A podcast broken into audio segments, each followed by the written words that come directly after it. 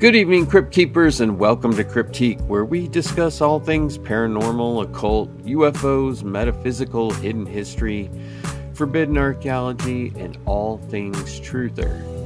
I'm joined as always by my partner on this journey through the cosmos, Ryan. How's it going, man? It's going good. I've got my fake Red Bull. I'm ready to go. You're ready to This is go? an episode we've been talking about for quite a while, and we just haven't gotten around to doing it. We've had so many interviews, so many interesting people to talk to. That's right. Just Well, pushed to the back burner. Yeah, yeah, it's time. It's time, time. that the truth came out. So I'll run through what you need to know real quick. You can Sure. help us out by liking, subscribing, and sharing and or writing a positive review. You can interact with us. Our socials are in the notes. Tell us what you think at cryptiquepodcast at gmail.com. You can check out our cool stuff at cryptiquepodcaststore.com. And if you're looking to help us out a little bit, you can buy us a coffee at buymeacoffee.com forward slash cryptique PI. All right, what are we talking about tonight? Tonight we are talking about the 27 Club, an informal compilation of notable musicians, artists, actors, and celebrities. I guess that's just more general celebrities who tragically passed away at the age of 27. Uh, and it has, it's a cultural phenomenon. A lot of people will understand what you're talking about as soon as you say the 27 Club. Mm-hmm. Despite scientific research debunking the notion of a statistically significant spike in musician deaths at this age, the concept has entrenched itself in popular culture, with the demise of celebrities at 27 often associated with high risk lifestyles. This trend has since become a recurring theme in popular culture, featuring prominently in celebrity journalism and the lore of the entertainment industry. I'm trying to hold back some of my comments about lifestyles, but Okay. uh, referred to as the 27 Club, this phenomena imparts a certain mystique to those in the realm of popular music, art, acting, and other celebrity domains who meet their untimely end at the age of 27. The circumstances surrounding these deaths often involve issues such as drug or alcohol abuse, as well as violent means like homicide, suicide, or transportation related accidents Mhm. which we've talked about one of those before, which I'll sure I'm sure we'll get into here. Despite its prevalence and popular belief, the claim that celebrity deaths are more common at the age of 27 has been thoroughly refuted. This urban myth continues to captivate public imagination, adding an extra layer of intrigue to the legacies of those who join the somber ranks of the 27 Club. The haunting legacy of the 27 Club traces back to a period between 1969 and 1971 when iconic figures such as Brian Jones, Jimi Hendrix, Janis Joplin, and Jim Morrison all met their untimely demise at the age of 27. Mhm. Initially, the coincidence sparked some commentary, but it wasn't until Kurt Cobain's tragic death in 94 that the idea of the 27 Club firmly embedded itself in the popular zeitgeist. And I feel like when I think of this, the most, the ones that stick out to me the most are probably Janis Joplin and Kurt Cobain.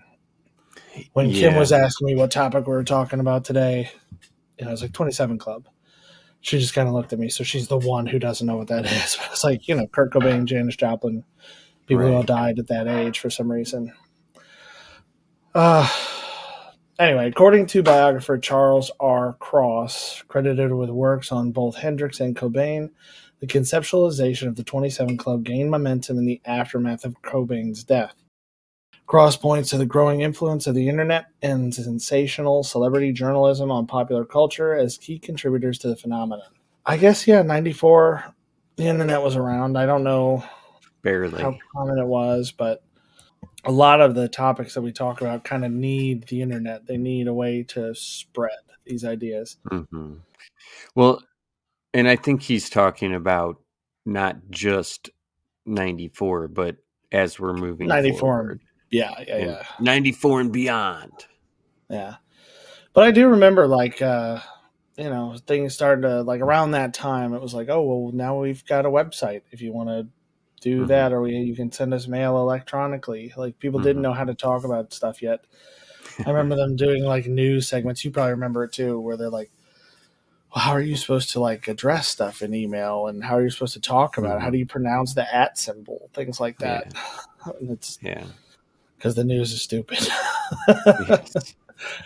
Very uh, yeah. So anyway, where where were we? Uh, cross points to the growing influence of the internet, like we were talking about. He also highlights a statement made by Cobain's mother, Wendy Fradenburg Cobain O'Connor, which is quite a name, as a Mhm. pivotal moment. Her remark, widely disseminated by the Associated Press, expressed regret with the words, Now he's gone and joined that stupid club. I told him not to join that stupid club. Mm. Rock music, urban myth chronicler R. Gary Patterson aligns with this interpretation, suggesting that Cobain's mother was likely referring to Hendrix, Joplin, and Morrison. Others, however, linked her statement to the heroin related deaths of contemporaries like Stephanie Sargent and Andrew Wood. Eric Segalstad proposed an alternative view, connecting the comment to Cobain's relatives who had committed suicide. Cross dismisses the idea that Cobain intentionally timed his death to join the 27 Club, highlighting Cobain's numerous near death experiences due to drug overdoses and previous suicide attempts at various ages. Yeah, and we'll get into this more, but I- just want to point out that the person who said that they're joining the heroin overdose club, I mean, I don't see that as something that someone would say. You know what I mean? Yeah. It's not like if if Ryan is uh you know, all of a sudden a fentanyl addict, I'm not going to be like, "Oh, he joined that fentanyl addict club." Right. Or he joined that you, you know and i'll say oh he joined that you know whatever hobby club you know the the uh shotgun shooting club or the archery club but i'm not going to be like oh he joined that club you know the club that jogs on sundays. It's i don't know it's just a stupid way to say it and i can't Yeah, imagine being like oh he's joining the heroin death club. Definitely seems like reaching for sure. yeah All right. So, nevertheless, the residents of the 27 Club endured. And in 2011, the untimely death of Amy Winehouse at the age of 27 reignited media fascination with the phenomena. Winehouse herself had expressed apprehensions about joining the 27 Club, confiding in her personal assistant that she had a premonition of dying young, akin to Jim Morrison, Brian Jones, and Kurt Cobain. The cyclical nature of these occurrences only deepens the mystique surrounding the 27 Club, perpetuating its status uh, as a enigmatic chapter Mhm. of popular culture. A pivotal study published in the British Medical Journal in December 2011 by university academics scrutinized the supposed 27 Club phenomena. Contrary to popular belief, the research concluded that there was no heightened risk of death for musicians at the age of 27. Instead, the study identified similarly small increases in mortality rates at ages 25 and 32. It emphasized that young adult musicians in general exhibit a higher death rate compared to the broader young adult population. Researchers theorize that while fame might indeed contribute to an elevated risk of death among musicians, that, that risk is not confined to the age of 27. sure Building upon this scientific inquiry, a 2014 article published in The Conversation, which The Conversation is the name of the publication, presented additional insights. The article proposed that statistical evidence actually points to a different age as a potential peak for the mortality of popular musicians. According to the analysis, musicians are statistically more likely to pass away at the age of 56, with a mortality rate of 2.2%, as opposed to the popular uh, popularly perceived age of 27, which has a mortality rate of 1.3%. yeah These scientific investigations challenge the enduring myth surrounding the 27 Club. this one i think statistics are really difficult to apply because now if we're talking about musicians well um, i have a friend that plays the guitar uh, uh, you know as much as he gets a chance to. Now is he a musician?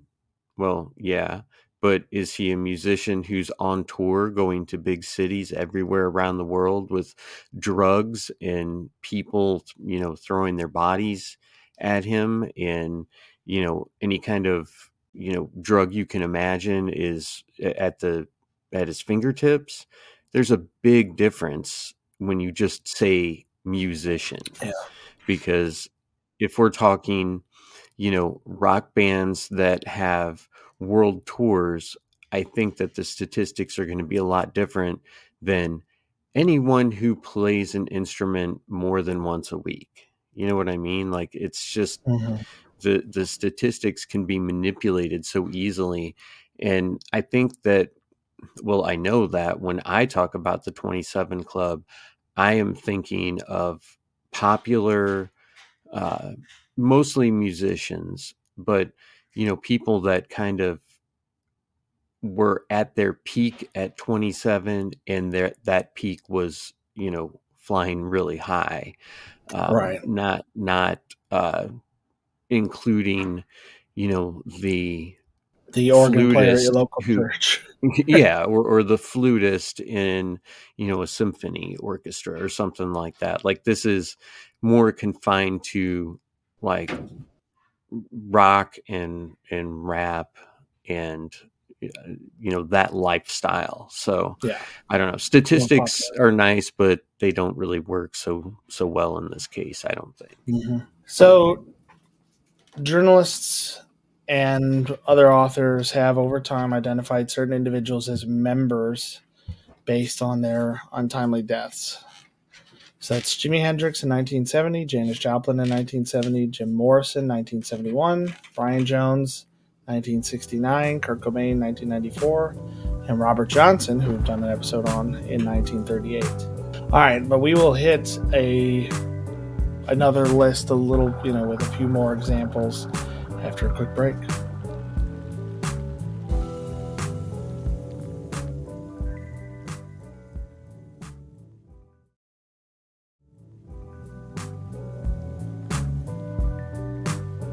Welcome back, Crypt Keepers. all right we can just bounce back and forth on this one if you want Sure. Uh, okay, so we'll start off with Alexander Levy. I'm assuming that's how you say it. I should probably know since it's a famous person. But um, Alexander Levy, January 17th, 1892. And we don't know how he died, but he was a composer, pianist, and conductor. Louis Chauvin, or Chauvin, however you pronounce that, March 26th, 1908. Neurosyphilitic sclerosis is his cause of death, and he was a ragtime musician. Robert Johnson, August 16th, 1938. Death is unknown, but a lot of people say that it was poisoning. Some people say it was syphilis. You can find out in our episode if you go back and listen. He was a blues singer and musician. Yeah. Ghazi of Iraq, April 4th, 1939, in a traffic accident, but also listed as a probable murder. King of Iraq from 1933 to 1939. Nat Jaffe, August 5th, 1945, complications from high blood pressure, and he was a swing jazz pianist. You like that? You like pianist, or do you go you go pianist? Pianist, pianist is fine. Okay. Pianist is fine. uh, Jesse Belvin, February 6, 1960, in a car crash with suspected foul play. R&B singer, pianist, and songwriter. Rudy Lewis, May 20th, 1964, drug overdose, and he was the vocalist for the Drifters, which was a popular uh, kind of bubblegum, lowrider, oldie R&B type group. Joe Henderson, October 24th of 1964, died of a heart attack, and he was an R&B and gospel singer. Malcolm Hale, October 30th, 1968, carbon monoxide poisoning. He was an original member and lead guitarist of Spanky and Our Gang. Dickie Pride, March 26th, 1969, died of a drug overdose and was a rock and roll singer. Okay, so now we're going to get into a famous, well, a, a more famous one. Uh, Brian Jones, July 3rd, 1969, drowning. He was a Rolling Stones founder, guitarist, and multi instrumentalist. So the circumstances surrounding his death on the night of, it was basically overnight between uh, July 2nd and July 3rd. So at approximately midnight, he was discovered lifeless at the bottom of his swimming pool at Cotchford Farm. Anna Wohlin, his Swedish girlfriend at the time, strongly believed that Jones was still alive when he was pulled out of the pool, insisting that she felt a pulse. Apparently, the autopsy revealed fresh water in his lungs, not pool water. Hmm. He also was having construction workers staying at his estate whom he had just had it out with and fired. So there's possible revenge mixed in here too. Now, unfortunately, by the time the EMTs arrived, it was too late to revive him, and he was officially pronounced dead upon reaching the hospital. According to the coroner's report, the cause of death was ruled as drowning, but later specified as death by misadventure. That's such a weird eh, statement to me. Yeah, it's a weird old timey way of saying that. Just yeah. like accidental death is, I think, what that really means. But yeah, it's the, very weird. Yeah. The report also highlighted significant enlargement of Jones's liver and heart attributed to his history of drug and alcohol abuse. Now, they also found that he had drank about three pints of uh, beer that night, which really is is nothing uh, to somebody who's an alcoholic.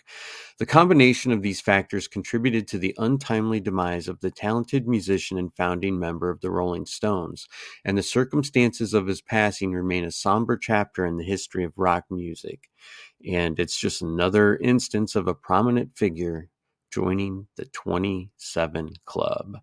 You want to do the next two? Sure.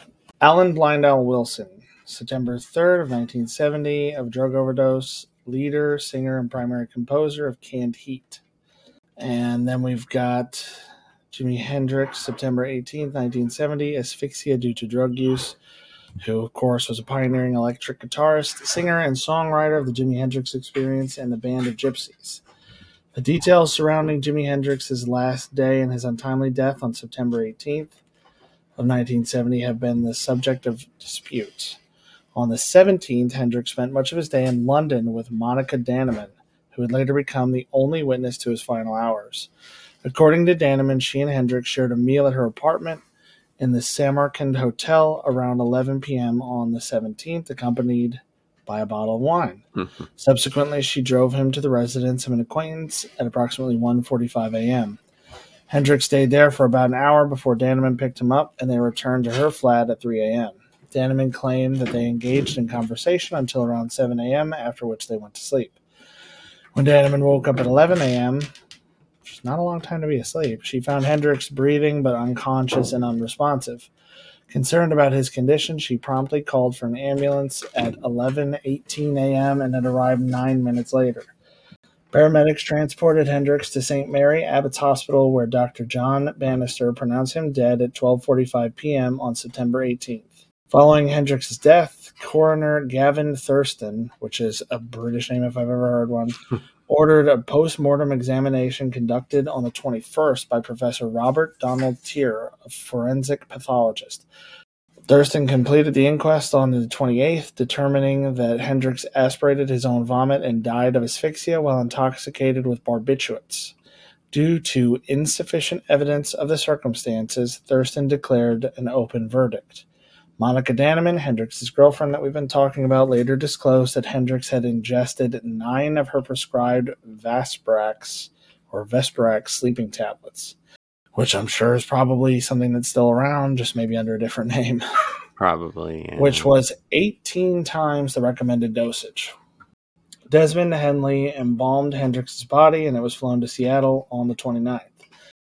A memorial service took place at Dunlap Baptist Church in Seattle's Rainier Valley on October 1st, attended by family, friends, including Mitch Mitchell, Noel Redding, Miles Davis, John Hammond, and Johnny Winter, which is a star studded uh, service. Oh, yeah.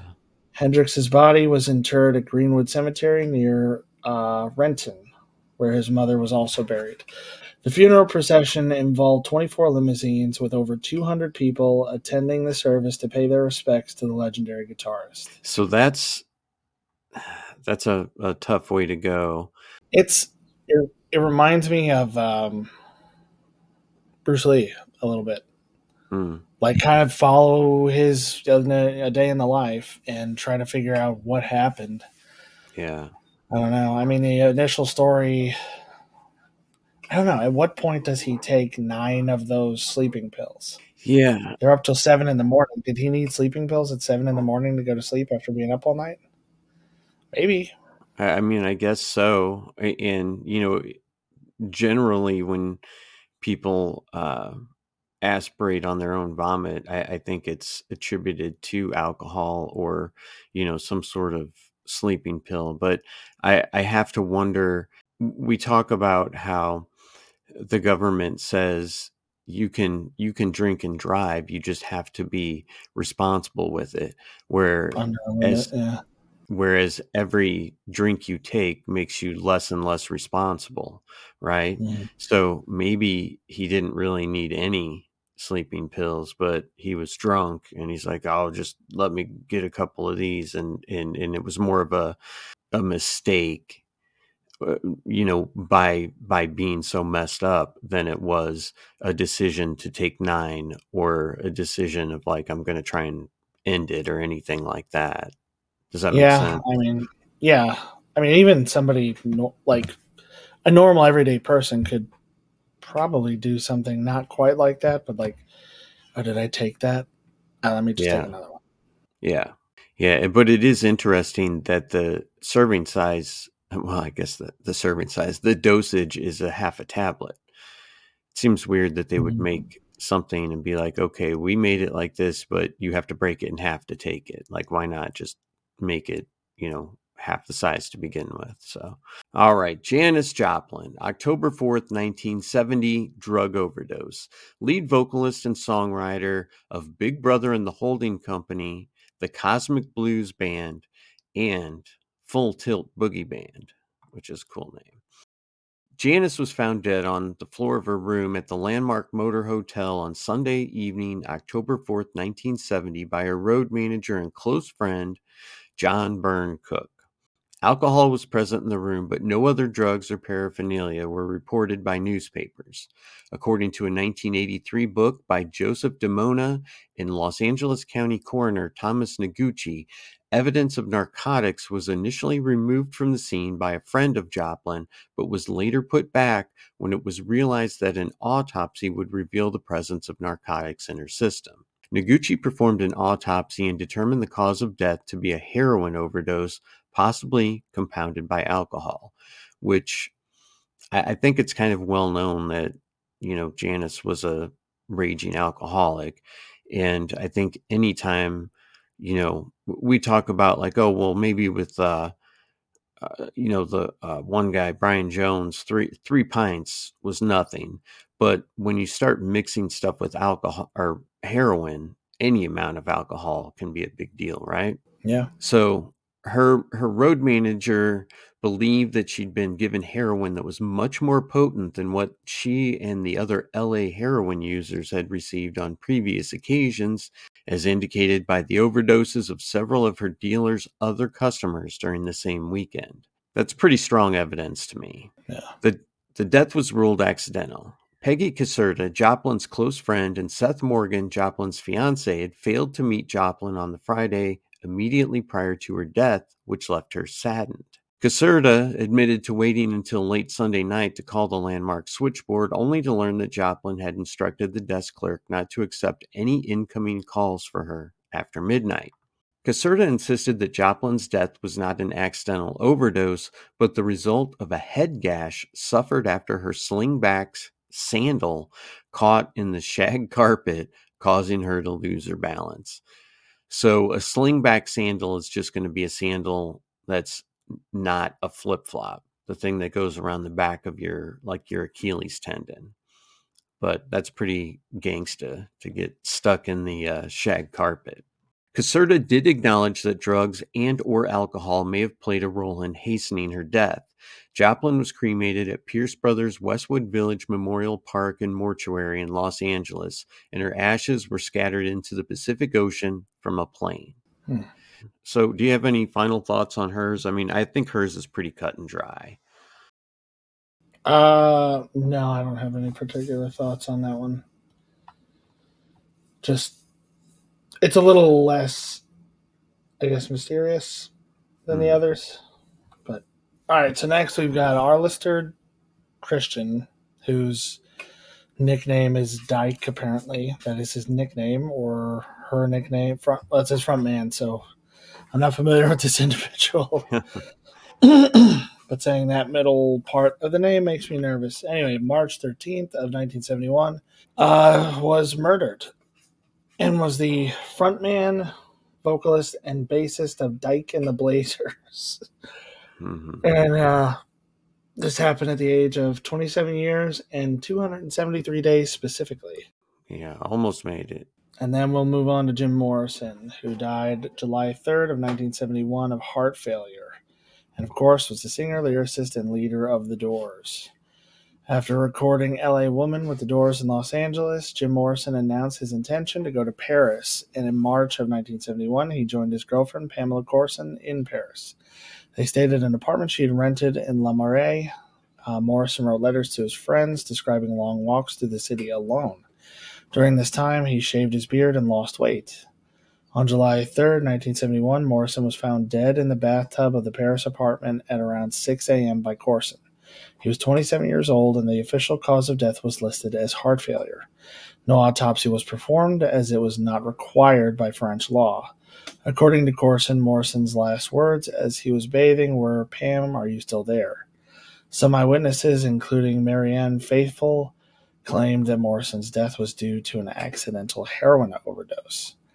Sam Bernett, founder and manager of the nightclub Rock and Roll Circus, stated that he found Morrison unresponsive in the club's bathrooms after a possible heroin overdose around 2 a.m. However, due to the lack of an autopsy, these statements could never be confirmed. So they're saying he was at a club beforehand, was mm-hmm. unresponsive and on drugs then, and then was found later unresponsive and dead in a bathtub. Yeah, and what's this guy doing? You, you know, you, you've okay, so you find somebody that's unresponsive, and you're like, uh, take him home. Yeah, you know, or or let's get him, let's get him to his apartment. It's insane to me. Seventies, man.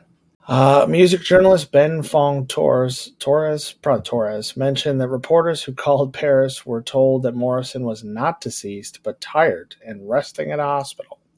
Agnes Varda, Morrison's friend and film director, admitted to hiding the incident from the public and confirmed in her last media interview before her death in 2019 that she was the only one of the four mourners to attend Morrison's burial.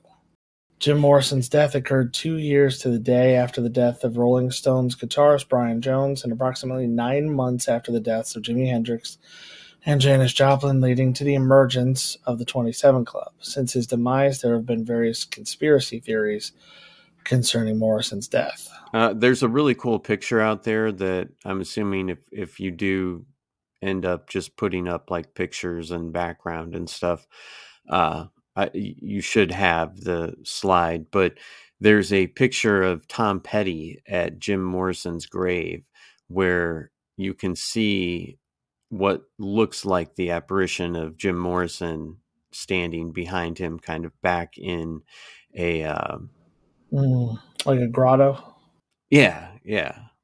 It, it, looks like him standing in the grotto. So, if if we have it up, you'll see it. If we don't, then look it yeah, up. Yeah, can, yeah. Or if you're listening to the audio version, check out the YouTube version. Yeah, the picture will probably be there. So Ron Pigpen McKernan, March 8th, 1973, he passed away from a gastrointestinal hemorrhage, and he was a founding member, keyboardist, and singer of the Grateful Dead. Yeah, Pamela Courson, April 25th, 1974, of a drug overdose, and she was the long term companion of Jim Morrison and heir to his estate. Pete Ham, April 24th, 1975, died by suicide and he was a singer, songwriter, keyboardist, and guitarist and leader of Badfinger. Mm, Gary Thain, December 8th, 1975, drug overdose. Former bassist of Uriah Heep and the Keith Hartley Band. Keith Hartley Band, I'm not sure I've heard of before. No, I haven't either, but I love it. Keith. Helmut Koehlen, May 3rd, 1977, carbon monoxide poisoning. And he was the bassist of Ryan's favorite 1970s prog rock band, Triumvirat. Sure. D. Boon, December 22nd, 1985, died in a car accident. Guitarist, lead singer, uh, sorry, guitarist and lead singer of punk band Minutemen, which was your nickname in high school. That's right. Alexander Bashlachev. February 17th, 1988, defenestration, possible suicide. And he was a poet, rock musician, and uh, songwriter. And that and, is uh, being thrown out a window, defenestration. Yeah. Which, when you put it that way with that word, being thrown out a window, that does sound like not suicide. Like very yeah. specifically, that word sounds like not suicide. Anyway. Yeah, yeah. That's and, and there wasn't a whole lot about him. I didn't go real deep into it because I don't think that most people know who it is. But Amar Singh Shamkila, March eighth, nineteen eighty-eight, died from murder. Singer, songwriter, musician, and composer. Although we do not have information from our list as to of what composed what, sang for what. Jean Michel Basquiat or Basquiat. No, I think that was good. Okay. August 12th, 1988, drug overdose, painter and graffiti artist, and formed the band Gray. Uh, Pete de Frata. I'm just going to go with that. June 14th, 1989, died in a motorcycle accident. Drummer of Echo and the Bunnymen. Which I've not heard. Man, there's a bunch of like crazy sounding band names. Yeah. All right. Chris Austin, March 16th, 1991, in a plane crash. And he was a country singer and guitarist slash fiddle player for Reba McEntire. And at one point, Reba McEntire was about as big as it gets. So even though you may not know his name, this would be, you know, like saying a, a you know, a guitar player from, you know, a, a huge rock band or something along those lines. So just keep that yeah. in mind. It's a big deal in the country music world. See, I was going to joke and be like, "Oh, you mean that that lady who was in Tremors as the survivalist's wife or whatever?" yeah. All right. We got Mia Zapata, July 7th, 1993, was murdered. Lead singer for the Gits. Which was a huge up and coming band in um, the mm. grunge world. So, in the early hours of July 7th, Mia left the Comet Tavern in Seattle's Capitol Hill area, and that was the last time she was seen alive. Her body was later discovered beaten, raped, and strangled near 24th Avenue South and South Washington Street. Despite extensive efforts by the Seattle music community, including bands like Nirvana and Pearl Jam, the case remained unsolved for years. In 2003, DNA evidence led to the arrest of Jesus Mezquia, I would say that's probably how you pronounce it, a Florida fisherman with a history of violence against women. The DNA profile matched saliva found in bite marks on Zapata's body. Mezquia, who did not testify, was convicted in 2004 and initially sentenced to 37 years, later reduced to 36 on appeal, and he died in 2021. Following Zapata's murder, friends formed the self defense group Home Alive, organizing benefit concerts and releasing albums with contributions from bands like Nirvana and Pearl Jam. The aftermath also saw the creation of a Joan Jett album with surviving Gits members called Evil Stig. Home Alive offered various courses addressing self defense, anger management, and martial arts. Reggie Lewis, July 27th, 1993, cardiac arrest, and he was a basketball player for the Boston Celtics. And we'll talk Kurt Cobain after a quick break.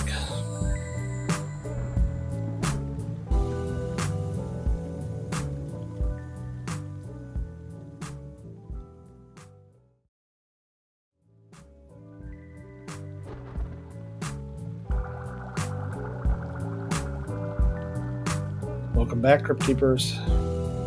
Kurt Cobain, April 5th, 1994, suicide, allegedly. Founding member, lead singer, guitarist, and songwriter of Nirvana. Following a tour stop in Munich, Germany on March 1st, 1994, Kurt Cobain was diagnosed with bronchitis and severe laryngitis. Not good if you're on a singing tour. He flew to Rome for medical treatment the next day and was joined by his wife, Courtney Love on March 3rd. Now, that's kind of weird. Like maybe he was going to Rome next and that's why he flew there to get treatment. But it seems weird. Like, ah, there's no place in Munich good enough to treat me for laryngitis. So I'm going to fly to Rome. But in any case, the morning after their arrival, Love found Cobain unconscious due to an overdose of champagne and Rufinol. Cobain was rushed to the hospital and remained unconscious for the rest of the day. After five days, he was released and returned to Seattle. Love later stated that this incident was Cobain's first suicide attempt. On March 18, 1994, Love contacted the Seattle police expressing concerns about Cobain's suicidal behavior. Police confiscated guns and pills from Cobain, who insisted he was not suicidal but had locked himself in the room to hide from Love. An intervention about Cobain's drug use was arranged on March 25, 1994, involving musician friends, record company execs, and close friend Dylan Carlson. Cobain reacted with anger, insulting the participants and locking himself in an upstairs bedroom. Eventually, he agreed to undergo detox and entered a residential facility in LA on March 30, 1994. The next night, Cobain left the facility and flew to Seattle. On April 7th, amid rumors of Nirvana breaking up, the band withdrew from the 1994 Lollapalooza Festival. On April 8th, Cobain's body was discovered at his Lake Washington Boulevard home by an electrician installing a security system. A suicide note addressed to his childhood imaginary friend, Boddah, was found, expressing Cobain's lack of excitement for music and creativity. The coroner's report estimated he died on April 5, 1994, at the age of 27. Now, there's a lot of conspiracy behind this one, right? I mean, there's a lot of people that think that it was Courtney Love that killed him. Um, I don't know. Do you have a, a stance on this one? I really don't. I really don't have any particular theories that I'm very invested in. What about you? It's it's so hard. If if it was a drug overdose, I think that I would view it differently. and certainly he could have been killed with a drug overdose too. You know, if um, somebody will say, uh, I don't know, who do they always look at first when someone goes missing or you know, gets yeah. killed. A romantic partner. Yeah. But I don't know. I, I for me it's kind of hard to imagine that with the easy option of a heroin overdose, you would go for a shotgun. True. I don't know. I mean, I don't know. It's one of those things where, you know, I've known people who have committed suicide. Mm-hmm. Like I've known of them. I've had a family member. It's it's mm-hmm. you know you hear about it, whatever. but it's like it, I've never been close enough to really feel like I know what's going through their mind. Mm-hmm. You know what would make them want to do it one way versus another, leave a note versus not leave a note, like addressing the note to the to you know the imaginary friend mm-hmm. is an odd touch. I don't know. It's I don't know if it's one of those things where he might say like, "Well, I can do the heroin overdose, but I'm sick of heroin."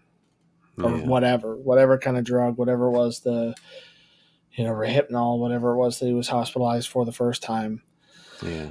And he might have just been like, you know, I can get this over with in one millisecond for yeah. the cost of a shell it, maybe we'll end up doing a show on on him at one point but there's a lot of uh, argument over the death grip and how the gun was found and things like that where would he still hold on to the you know have a grip on the gun if he had done this or would it been would it have been you know shot out of his grip th- that sort of thing but uh, we we just don't have enough time to get into it because we've got a lot of other stuff to get to. So I don't know with his just given the little bit that we were able to talk about, it sounds almost more like mental illness.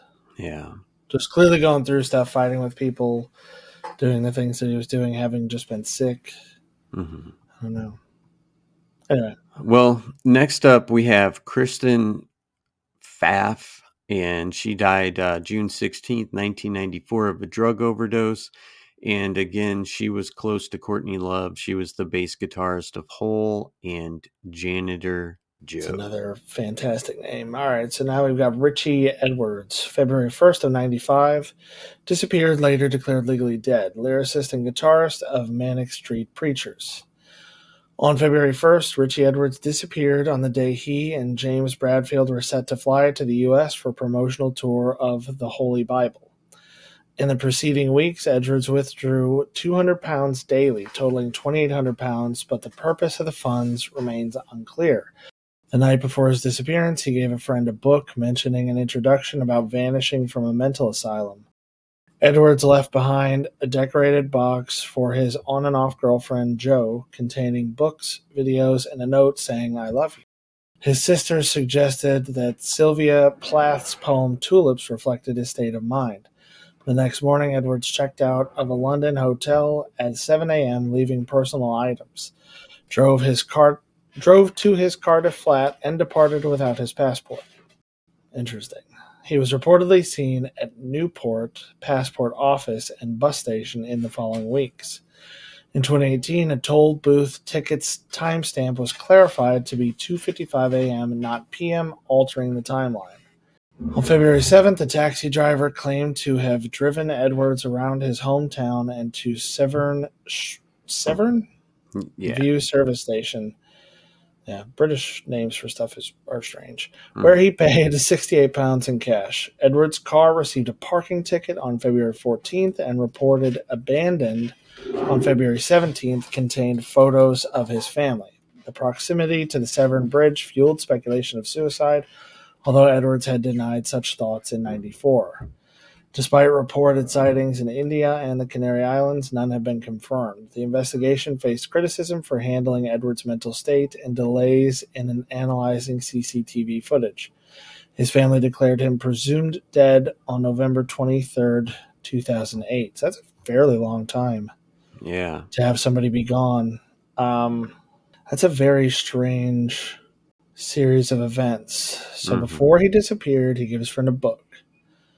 He also left behind a decorated box for his girlfriend hmm with books, videos, and a note, which would Mhm. suggest sentimentality. Yeah. And checked out, left personal stuff behind, left his passport. I mean, that sounds like he's either going to kill himself or he's abandoning his life as it is. Yeah. Because I know that I've seen stuff. They had, you know, I, I've done these like suicide prevention, like an awareness seminars. Like they did them through my university and stuff like that. And one of the things that they said is you should be very worried if somebody you know starts giving all their stuff away. Yeah. Like if they start giving stuff away that, you know, and that's like uncharacteristic for them, Yeah. then that's that's probably a sign that something's about to happen. Yeah, for sure. All right. So moving on, we have Stretch, November 30th, 1995. And it was, of course, by murder. He was a rapper. Yeah, and then we have Fat Pat, February 3rd, 1998. I hate that they have these great names, and I want to laugh a little bit, and then it's like, oh, they were murdered. Yeah. Uh, but that's another American rapper and member of Screwed Up Click.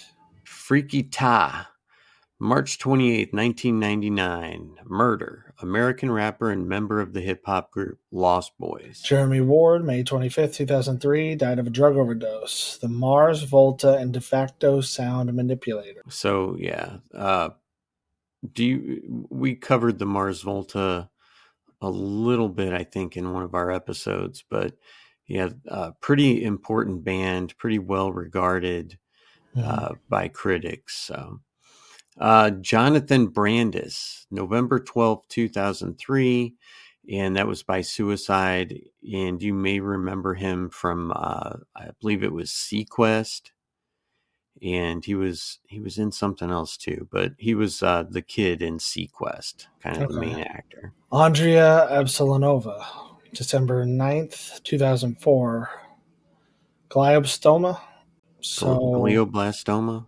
Oh, glioblastoma. God. Let's see what that is. Glioblastoma. I think I know what a blastoma is. It's a type of cancer. So this specifically type of cancer that starts as a growth of cells in the brain or spinal cord. Mm-hmm. So that's pretty nasty. Um, this was a porn actress. Brian Alderson, April 19, 2005, drug overdose, and he was the guitarist of American Head Charge. Mm-hmm. Orish Grinstead, April 20th, 2008. Kidney failure, founding member of the R&B group 702. I know that's one of your favorites. Also. yeah, for so. sure. All right. Amy Winehouse, and she died July 23rd, 2011. Her cause of death was alcohol poisoning, and of course, she was a singer and songwriter. Amy Winehouse's bodyguard reported that he had been at her residence three days before her death and observed moderate drinking over the next few days. Now, when we say moderate drinking for Ryan, it might be had a couple beers after dinner, but when we're talking moderate drinking with someone like Amy Winehouse, I don't know what that necessarily means. That could be, you know, three quarters of a bottle of vodka instead of an entire bottle. So, uh, on the day of her death, he found her lying on her bed at 10 a.m., but could not wake her up. After checking on her again at 3 p.m., wow, he discovered she wasn't breathing and had no pulse, prompting a call to emergency services. Two ambulances arrived at Winehouse's home in Camden, London, at 3:54 p.m. and she was pronounced dead at the scene. And of course, media, you know, brought up the 27 Club. Forensic investigators found bottles of vodka in her room, and a coroner's inquest ruled her death as misadventure with a blood alcohol content of 0.416, more than five times the legal drink and drive limit.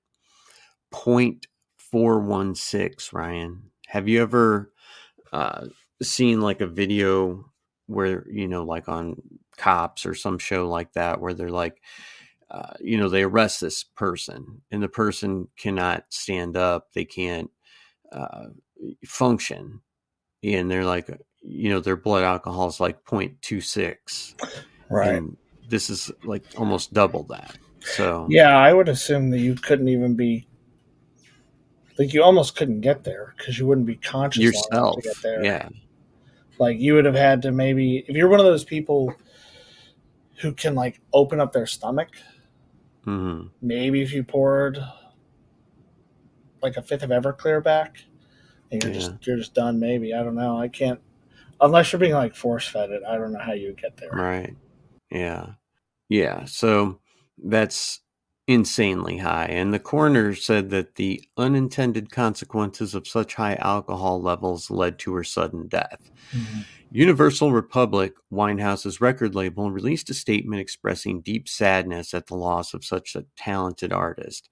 Many musicians paid tribute to Winehouse, including U2, MIA, Lady Gaga, Marianne Faithfull, Bruno Mars, Nicki Minaj, Keisha Buchanan, Rihanna, George Michael, Adele, Kelly Clarkson, Courtney Love, huh, and Green Day, who wrote a song titled Amy in her honor.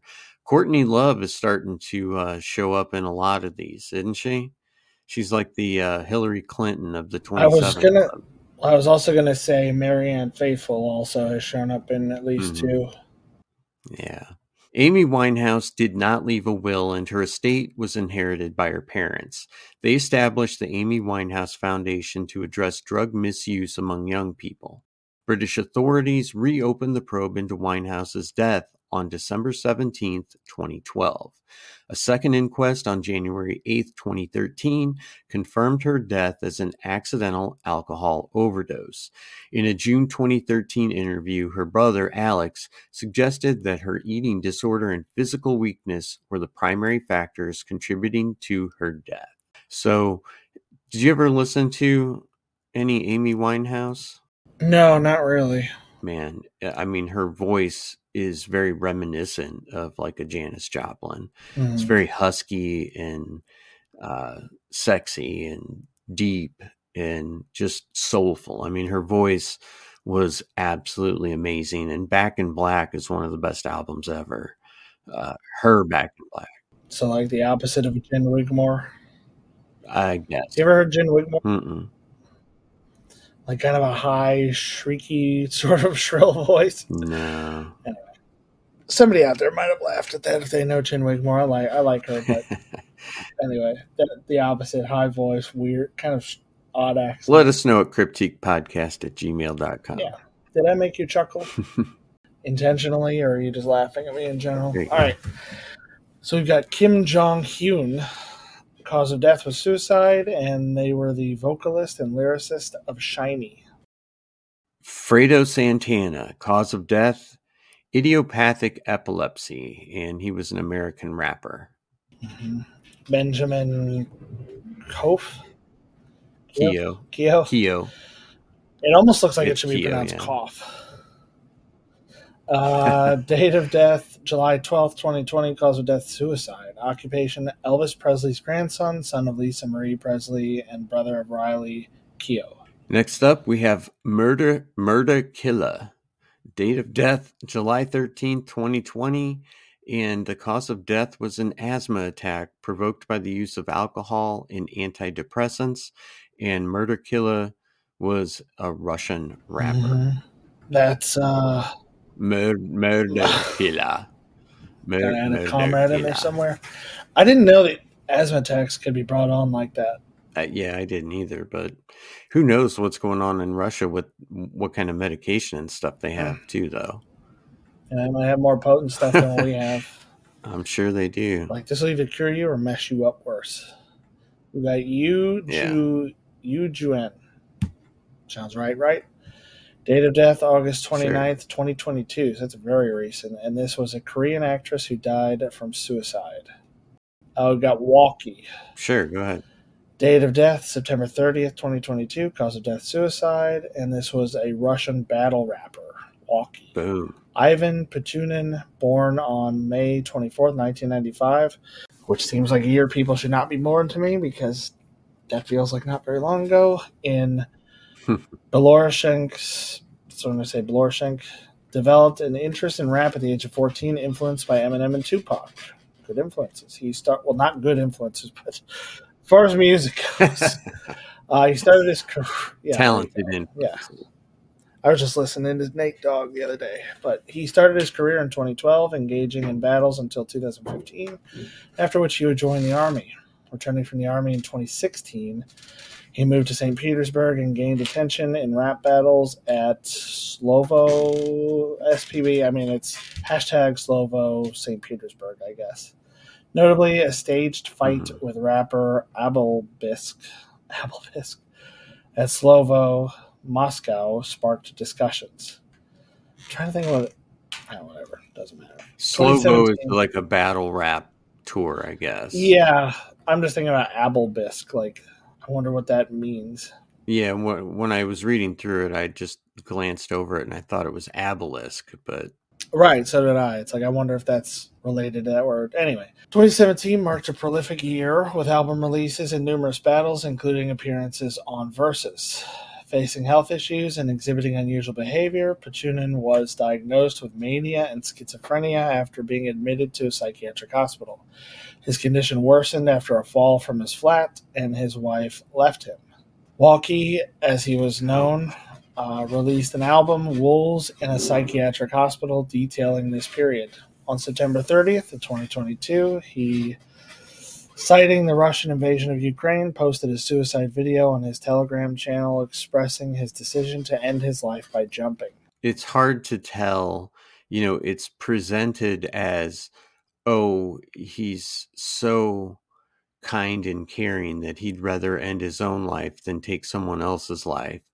And I just don't know if that's it or I'm not going back into battle.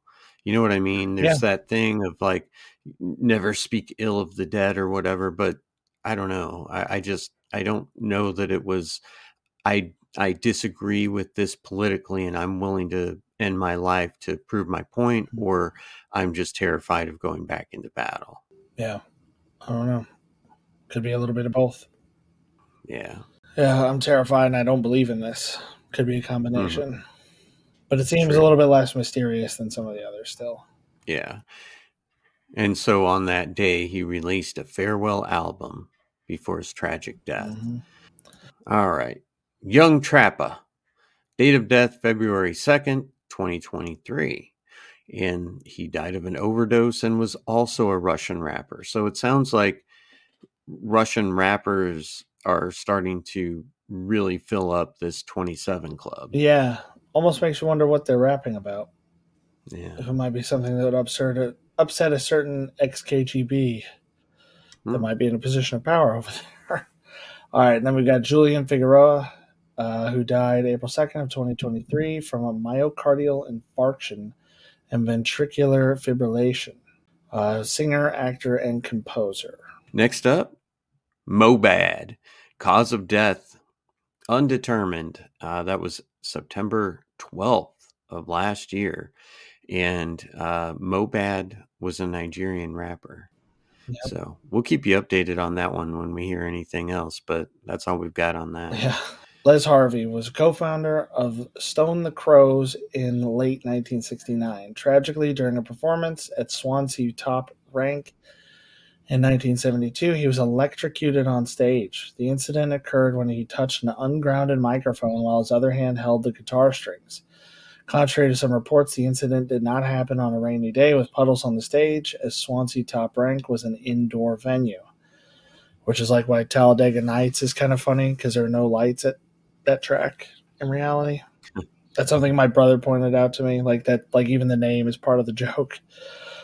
Because my brother's likes watching cars drive in circles. anyway, despite efforts by a roadie to unplug the guitar, Harvey succumbed to his injuries and passed away at the age of 27. 1,000 fans in Swansea, Wales witnessed the fatal incident. Pretty crazy. I mean, that is the most rock and roll way you can possibly go out. You know, most people would say, oh, motorcycle wreck or, you know, something like, nope, this is it. That probably is it. Yeah, I think he won. if this was a contest, yeah. he won. Yeah, he definitely won that one. All right. So let's talk a little bit about the white lighter myth and it's also known as the White Lighter Curse. It's an urban legend that stems from what we're talking about tonight, the 27 Club, alleging that several musicians and artists met their demise while in possession of a white disposable cigarette lighter. The association has led to the belief that white lighters bring bad fortune. The myth is intricately linked to the untimely deaths of iconic figures Jimi Hendrix, Janis Joplin, Jim Morrison, and Kurt Cobain. In 2017, everybody's favorite debunker, Snopes.com, took on the task of debunking this theory. Their investigation revealed that the white lighter curse lacks factual grounding. Bic, a major producer of disposable lighters, did not introduce white disposable lighters until several years after the deaths of key 27 Club members, including Hendrix, Joplin, and Morrison, and other companies did not widely distribute white disposable lighters during the relevant time frame. Ryan, what do you think about the 27 Club? I mean, the White Lighter Club, sorry. Yeah, I think Oh, it sounds like BS to me. Yeah, it sounds like they're trying to like squeeze another urban legend into yeah. an urban mean, legend that's already there. It's totally possible that everybody had like some kind of disposable cigarette lighter. I mean, I have one yeah. sitting on a table like ten feet away. Yeah. So it, it's it's a super common thing that you might have just had on you. So I don't know that there's a lot of meat. I, yeah, yeah. There's not much latch on to it. That one. It's kind of one of those things of like, well, there were ten people that had them on them in that particular time period that died, and then you know a billion people in the world who had a cigarette lighter who did not have any problems. Yeah, and if it were more modern times uh, that they were referring to, uh, we might be able to read into it a bit more. But I mean, in the 60s and 70s, every single person smoked. That's true. So, yeah, the one that I was referencing, I don't carry with me. I use it to light like Kim uses it to light Candles. scented candles and stuff like that. Yeah, it's just Mhm. we're not gonna have a grill lighter sitting around on one of the shelves, so we've got just like a basic one from the dollar store. Yeah. So, all right. We'll talk final thoughts after a quick break.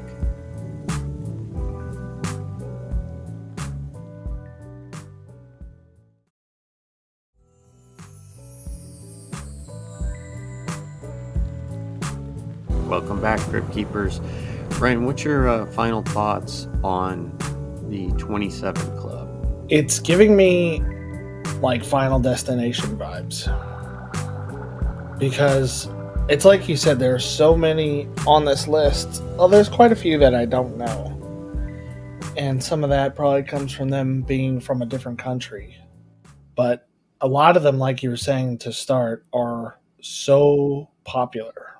It's like you got to balance the statistics of there. You're more likely to die at like 56 as a popular musician, with like the super high level of popularity of Jimi Hendrix or Jim Morrison. hmm It's it, it's I don't know. It's a totally different animal at that point. Like it's a totally different kind of lifestyle, and I do think a Yeah. lot of it does come with probably very high risk behavior. You know, the Mhm. it's like if you're more likely to die in a car crash the more you drive. You're more likely Right. to overdose on drugs the more you do drugs, so the more you're exposed to it. And of course, people in these positions have the money and exposure to these kind of things, so it seems more likely. But the idea that it keeps happening to people at the age of 27 is, uh, I don't know, maybe it's like some kind of glitch in the matrix, man. Well, I, I think that we're talking about people that are 27. If your your band gets to be popular, you know, you're 23, 24, okay, you have, you know, one world tour and then you're 26 and then now we're getting into the age where you've been exposed to all this for quite some time. It's it's probably statistically less likely that someone who's been exposed to this lifestyle for one year is uh, less likely to die than someone who's been in this lifestyle for six years. And I think that um, if it were all, um, gosh, I hate to say like B list celebrities, but you know, if if it were just all B list celebrities, I don't think people would pay as much attention. But when you've got Janis Joplin, Jimi Hendrix, Jim Morrison, um, Amy Winehouse, people that are not just at their peak in their careers, but at the peak of really what anybody could do.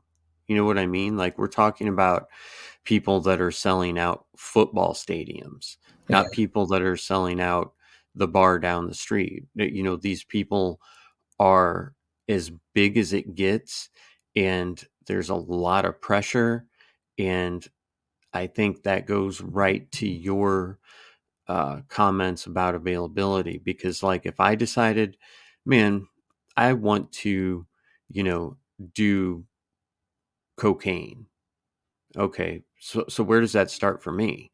Well, shit, I'm gonna have to like probably go on Google and find out what are the high drug parts of uh, St. Louis and what block to drive down to. You know what I mean? Yeah. But for for them, it's like just make it happen.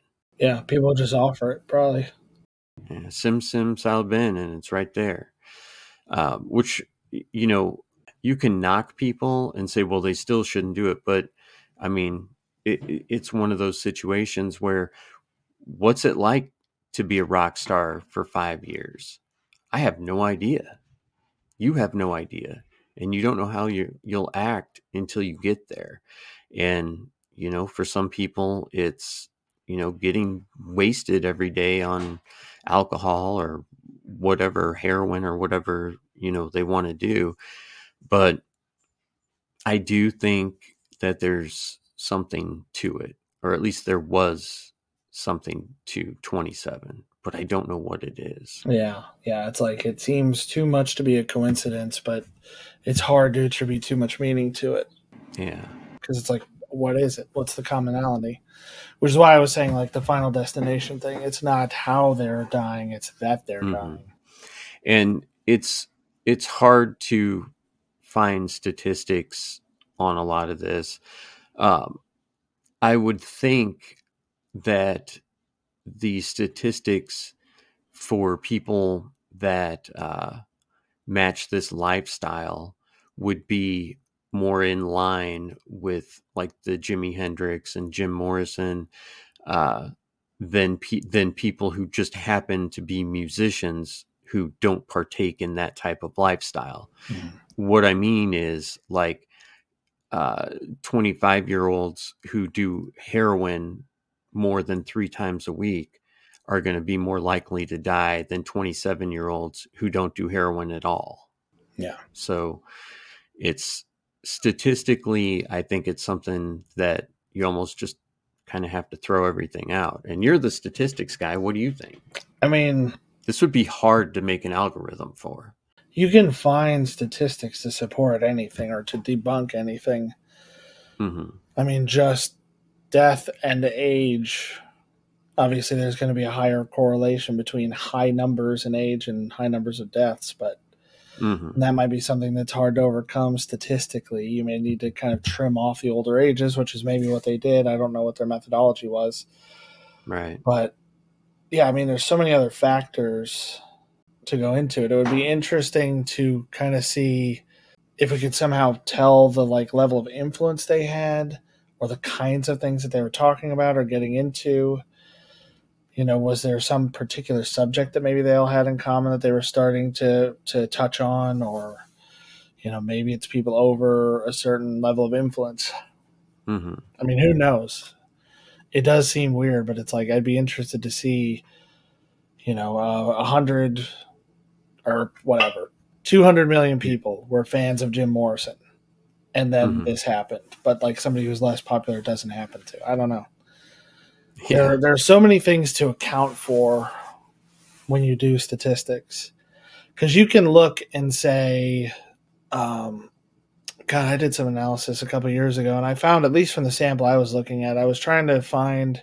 This was in grad school, trying to find whether men or women were more effective as like in certain types of customer facing roles. Mm-hmm. And we were looking at all these various topics, and the hypothesis that we had been given was basically that you know people are more comfortable with somebody who's a little older or a little you know whatever whatever it was.